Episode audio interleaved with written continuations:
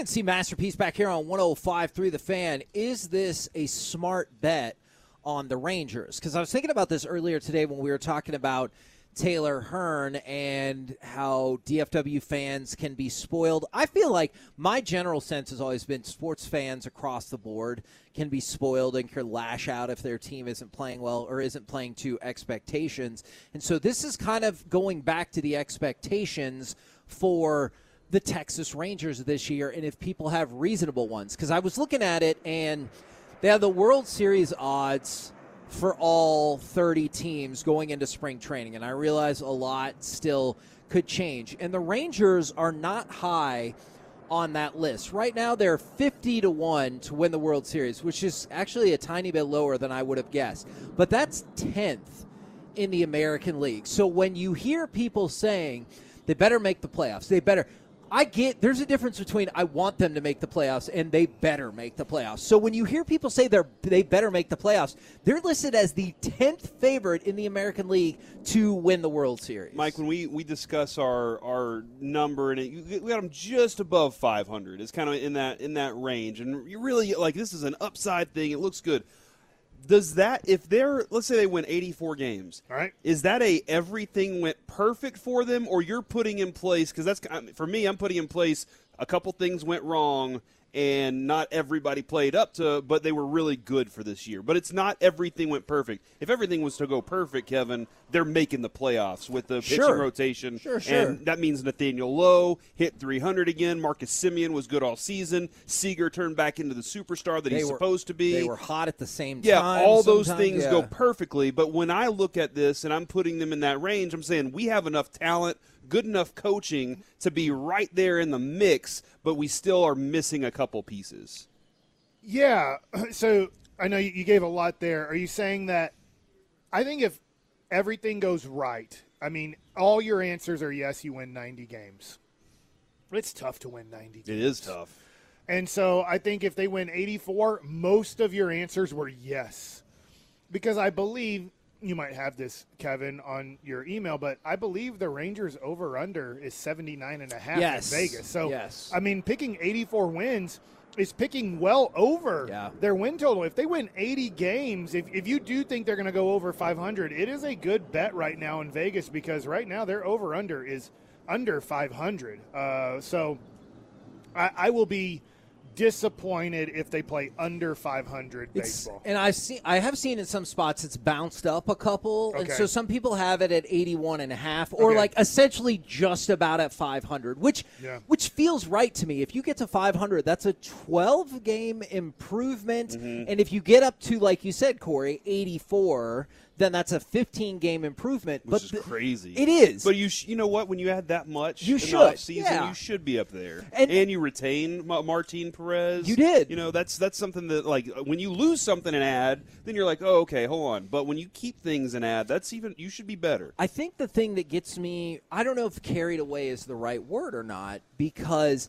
it's not the results. Like we saw the Rangers win.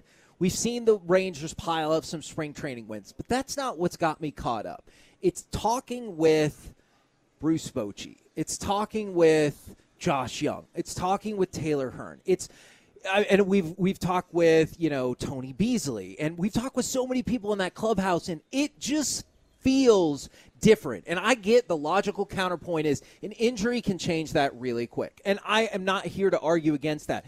But just the way everyone talks, the way everyone is acting, the hype level feels different for them and makes me wonder if they can surpass that 500 by a good handful of games. They believe they can. And that's the first time, you know, without you know, giving away things. I mean, they even knew the Rangers kind of knew the last few years that playing 500 playing 500 baseball would be really tough to do. So, I think this one they would be disappointed. The players, the coaches, the front office, the ownership, they would be disappointed if this team isn't competing for a playoff spot. I don't want to say they'll be, oh my gosh, what a bad year. If if they go 84 and 78, I think this front office will go, all right, can we go get Juan Soto? Can we go Yeah. get Shohei Ohtani? Not both of them, because that would cost you maybe a hundred million dollars in a year. uh, and they would spend a billion dollars on two players. If they did that, then I'm like, oh my god! If they went and got after this year Juan Soto and Shohei Ohtani for approximately, Then you better win. dollars. Yeah, yeah, yeah. But I think right now, I'm looking at this team going, they expect to play over 500. They expect to compete for a playoff spot, and it wouldn't be out of the realm of possibility to make the playoffs. But I do think you have to, I think we're doing a good job here of maybe temper your expectations because this is a good team, but to get to 90 wins, that would be a huge jump. And you're talking about Jonah Heim, Josh Jung, Leody Taveras. I mean, you're talking about maybe those three guys providing a lot of offense at the back end of your lineup. Yeah, man. The uh, I with the amount of money they spent, I think that uh, people look at the team and go, "Well, I mean, just magically, it should be you should be contending." I, and and, you do get that, right? I totally do, and and I hope that Ray Davis understands, like Chris Young was giving him the, "Hey, look, you know, we're still we're doing this. This is going to make us better."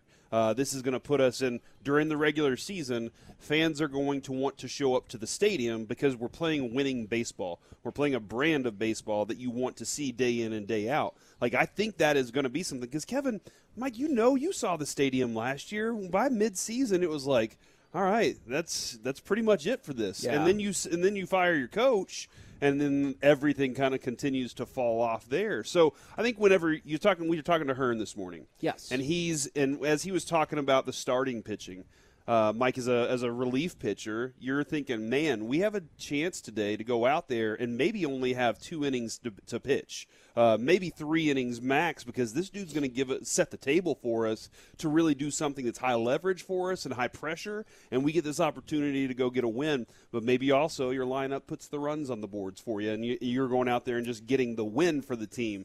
And but as the bullpen, you're not sitting there going, man, we're going to have to carry this thing from inning four all the way through. Yeah, and I think that talking to guys in the clubhouse and you know not naming names, they were like, "We got wore out. You you get to August, and you're a bullpen guy, and your Yeah. starters are consistently pitching less than five innings. Now, obviously."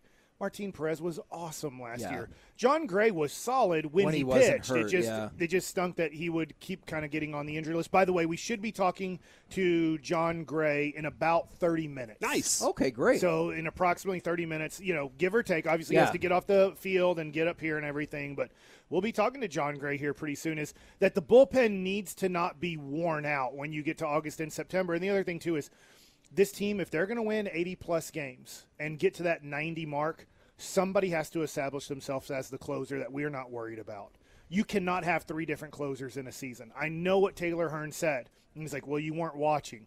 Well, I understand there were guys that stepped up and had great years. Brock Burke had a great year, and he's back. Obviously, Matt Moore had a great year. He's not back. But they had to go through Barlow. No, not the answer. Jonathan Hernandez, maybe not ready yet because of coming back from inj- injury. Jose Leclerc, ah, you know, he's struggling with it. Who else can we use? Can Matt Moore jump in as a closer every once in a while because maybe the matchup suits our team better tonight? There has to be an established closer. When you think of all the teams last year that had great years, most of those teams had an established closer. When they got to the ninth inning, they had a guy that they knew was going to get those three outs for them. And right now, we don't know. We don't know who's going to get the final three outs to close out these games. Now, I don't. I don't. Th- uh, it's not going to be this guy. But when you're talking about people stepping up, I know it's in a different pitching role. But I, I, I saw this article and I thought it was interesting. Is who's going to be the breakout player for the Texas Rangers? Or excuse me, let me try that again. Somebody who can make a surprise impact as well. And CBS Sports went with Glenn Otto. Now, I'm not suggesting that Glenn Otto would be the closer or anything, Right. but when we talk about injuries, Glenn Otto is somebody that maybe you think of as could he step into that role and be better than you think? Or could he be a stabilizing force for the bullpen? And CBS Sports pointed out that they did also pick Glenn Otto last year, so take that for What you will. what, are y'all will. doing, CBS Sports? Take that for what you will. Mike, for me, the like the the pet cat, I guess that I'm hoping for is, and I know you were all about him three years ago, and I might be all about him right now. Is I hope Jackson and Clint Frazier is like can can be what we were hoping, as you said, the fully realized uh, Yeah. like That Miles homer- Turner. that 450 foot bomb He yesterday. It- it- smashed it, that got ball. me, dude. He he reached out and just slugged that thing. So like The second the bat hit it, you were like, okay, yeah, well, as, and that's kind of where I am, Mike. Is I we, we need to figure left field out.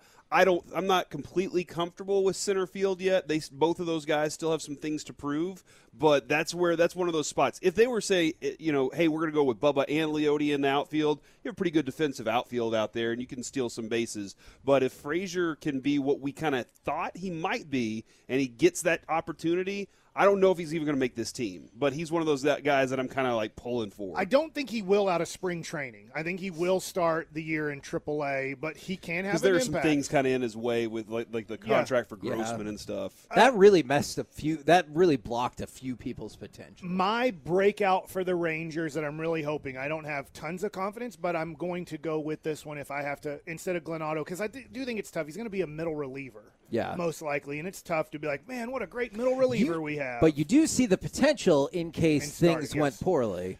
is Leody Taveras. Okay. He is going to be your opening day center fielder. He is going to be batting ninth. And I know, hey, you don't get as many at bats batting ninth. But if you can get on base 35% of the time, you have Semien and Seager right behind you to knock you in. And so for me, I believe that he's a very good defensive outfielder. And if he can get on base and consistently get on base, he can have a major impact on this team batting ninth. I know that sounds weird, but I would bat him ninth because of his speed. And if he can get on first base and figure out a way how to get to second base, I think he can score 100 runs for this team this year. I do too because Semien, you you talk about Semien, he's putting line drives into the outfield, and that like that's Yeah. where you get up on base and you steal second or find your way over. You're right, Mike. One of those two guys is going to be able to get you in, get you in for sure. and they love the top four. You know, we talked about that yesterday and how much Bochy likes them. I'm gonna I'm gonna stick, I guess, with uh, Josh Jung. It might be because you're not supposed to like get close with people or let that impact your decision, and I hope I'm not. But just every time we've talked to him, you can tell how bad he wants it and how how hard he's putting the effort. Sometimes that makes a difference, sometimes it doesn't. But I would love to see him be one of our, you know, homegrown guys. We drafted, we watched him come up, people stocked up maybe on his prospect rookie Yeah. cards, and then they got to see him overcome adversity and do well. Well, So- Kevin, your guy was 0 for 2 yesterday, and my guy hit a home run. So here we go. So we're out. So we're done. We're- mean, your guy's kind of on the roster. Yeah. Uh, but I mean, is is Nate Lowe, Nathaniel Lowe, not a surprise then because of what he he, won did the Silver year? Slugger. Like, Yeah. I mean, he he had. I guess he was last year's surprise. Yeah, yeah, Yeah. And so it's really tough. Like, uh, what can he do better? Yeah. Make the All Star team, I guess. But I mean, he was considered the best hitting first baseman in the American League last year. Yeah. And there are still some people that are pretty darn positive from the 469. Really think we're underestimating the team. Don't be surprised when they win 89 to 91 games. I will tell you this that would surpass Vegas's expectations by seven and a half to nine and a half wins. And so it's it's not like there's a lot of people who feel that. That would be incredible. I think the Metroplex the Metroplex will be so friggin' stoked if this Rangers team goes 90 and Oh, sure, 72. I want to take this real quick. I'm just looking at your uh, thing. Oh yeah, Um, fantastic. What? Fantex, Fantex. is what Mike was Nah, talking about. that's a good clarification, Corey. Thank What you. does Mike think about Kyle Cody? I love Kyle Cody like two, three years ago, but he has never established himself as a major leaguer. They're they're asking about possibly a future closer. I really like his stuff, but he's never even been able to stick in in the major leagues. And maybe this will be the year. I, I don't know where they have him slotted to start the season off. Uh, I do really like his stuff. Six foot seven guy with good movement, throws hard. I remember him having a pretty good breaking ball to go with that good sink on his fastball, live fastball. But I just don't know where the Rangers see him fitting in. That's the tough thing. Is sometimes Yeah. this is a tough thing. Like I can make fun of Dwight Powell or say Reggie Bullock this and that, or or Kyle Cody or this guy stinks or that. But I mean, there. Then you look at like, man, Kyle Cody's really good, yet he can't figure out his way to stay in the major leagues. You know? And then I think this might be I think this might be the most likely outcome from the 806. I'm realistic. Big improvement, still short of the playoffs. What I expect is competitive baseball in late August. I I love that line. That's a very achievable goal. I, I, will admit, if the Rangers don't matter in late August, I think this season is a disappointment, and that is not. I don't think that's a bold statement by any stretch of the imagination. No, man. But I also think, man, the one of the key factors, and we've heard it a couple times in the clubhouse, is the coaching is, could be the main difference. Like the talent, yeah. they added yeah, talent, yeah, but coaching and leadership and, and all of those things could be the quality uh, that they needed the most.